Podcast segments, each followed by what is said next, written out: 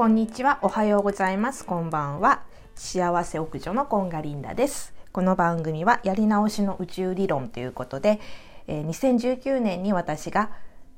引き寄せの法則とか宇宙の法則というものを知ってそこからたくさんのことを学んできたのにまたすぐ忘れてしまうので一つ一つ見直していきましょうという番組です。今日のトークテーマは顔が命についてお話ししたいと思います。えっ、と、昨日、ね、夜もちょっとラジオ配信したんですけど、ちょうどあの書道家の武田壮雲さんのお話し会に参加した後にすぐにその、えーと、気づいたこととかをシェアしたんですけど今日もねまたその続きになるんですけど、えーと、私1月1日の元旦の日にもソ雲さんのあの書き初めの会っていうのに参加してましてそこで、まあ、同じことをおっしゃってたので今日はそのね顔についてお話ししたいと思うんですけど、えーと、私がよくお話ししている、えーと、波動とかねエネルギーとかっていうことなんですけど、えーと、ちょっと詳しくもう一度説明すると,、えー、とエイブラハムっていう存在がいましてそれにその方その方っていうかそ,、えーと、そのそのエイブラハムが感情には22段階のこう種類というかがあるよっていうふうに言ってるのね。で、えーと、一番高い波動とかエネルギーが強い波動っていうのが感謝とか喜び。で、えーと、7段階目ぐらいにフラットなちょうどそこが、えーと、ゼロポイントみたいな感じでフラットな感情ね、えー、とが、えー、満足。いうところなの。でそこ7段階目まではプラスのエネルギーとか感情っていうふうに言われててそこから下だとちょっとマイナスのエネルギーとか波動が低いっていうふうに言われるんだけどまあ退屈から始まって、えー、と最後の方はもう自己卑下とかえーと、そんな感じね。やる気がない感じだったりとかそういうのが下の方になるわけ。でなので私たちは、えーと、もし何か望みを叶えたいとかそういうふうに思うんだったら波動が高い状態にいればその同じ波動のものをこう引き寄せ磁石のようにこう引き寄せていくよっていうのが宇宙の法則とか引き寄せの法則って言われるものなのでできればそのフラットなゼロポイント満足っていうところよりかは上にいたいよねっていう感じなの。でだから、えーと、その要はその感情自分の感情っていうのがその波動の高さとかエネルギーの強さを決めてるわけじゃない？自分がすごい楽しいやったって言ってれば高い波動だしああ私はなんてダメな人間なんだろうもう嫌だってなってたら、えっと、波動が低いのでその同じような波動のものをどんどんどんどん磁石みたいに引き寄せてしまうっていうことだからその波動の高さを決めてるのは感情自分の感情なわけね。でソ雲さん曰く感情は顔で決ま決まるっていうふうに言ってるわけ。で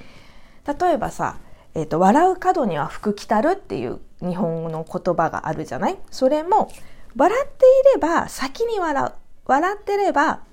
服が来るよっていうことわざじゃない？あともう一個ね、仏教用語で、和願愛語っていうのがあるんだって。和って、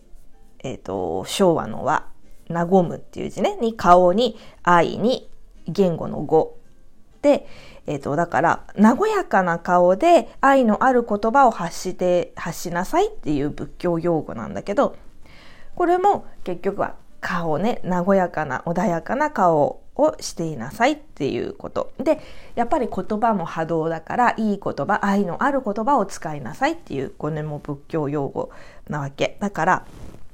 先に顔でもう笑っちゃうとか、喜びとか、もうなんかワクワクとか、うふふっていうのを顔でもう作っちゃうといいよっていうふうに言っていて、言っていたの。だから、例えばさ、えっ、ー、と、今日掃除とか家事がすごい嫌いってもうめんどくさいって思ってもちょっと笑笑いながらとかもうニヤニヤしながらとかもう無理やりでもいいんだけどもじゃあお笑いのなんかを見ながらとかでもいいんだけど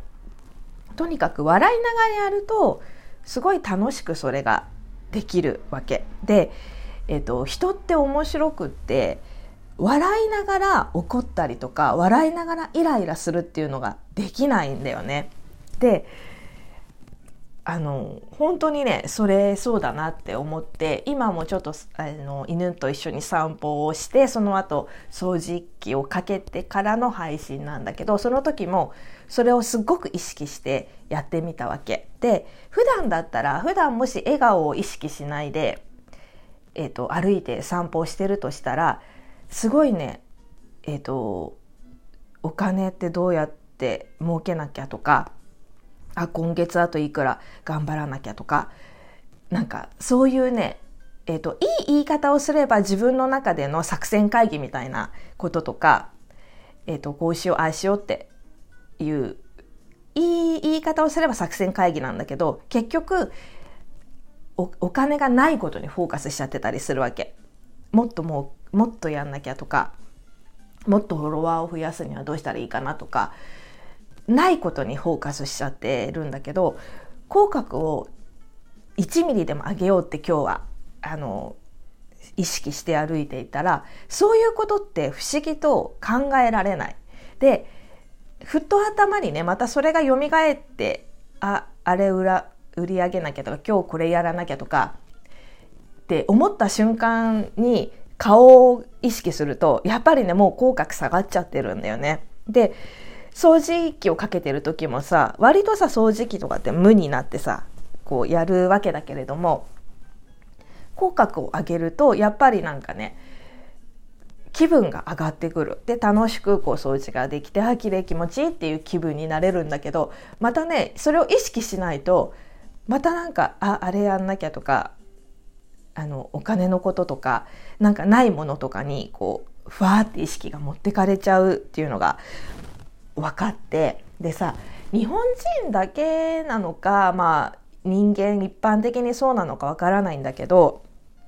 割とネガティブなことを考えたりするのが好きなんだよね結局。なんかえっ、ー、と不幸が好きとまでは言わないけど自分が幸せになるのがちょっと怖かったりとかあと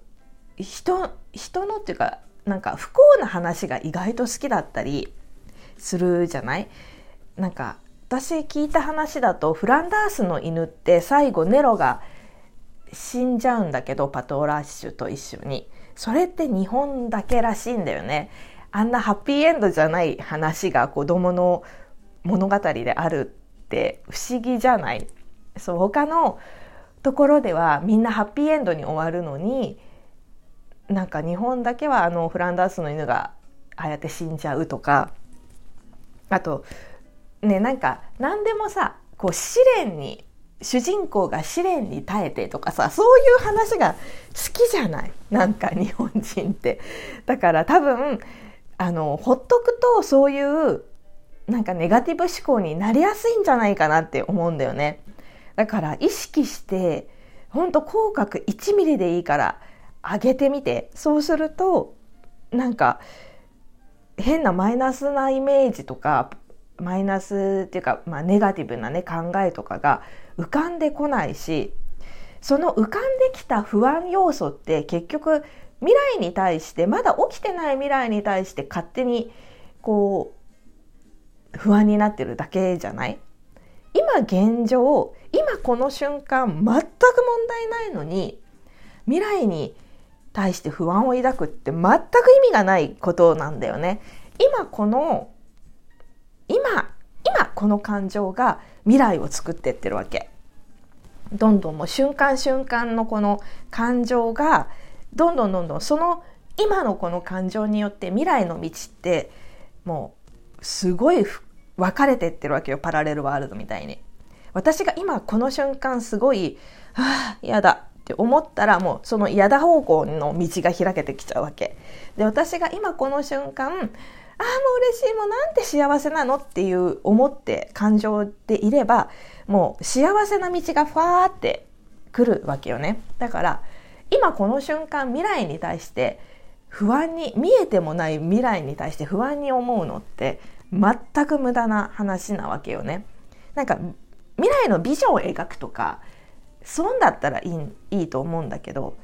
不安に感じても今現状全く問題ないことに対して不安に思ってもしょうがないし今この今この瞬間の波動が感情が未来を作るので今この瞬間1ミリ口角を上げてみてください。では今日も最後まで聞いていただきありがとうございました。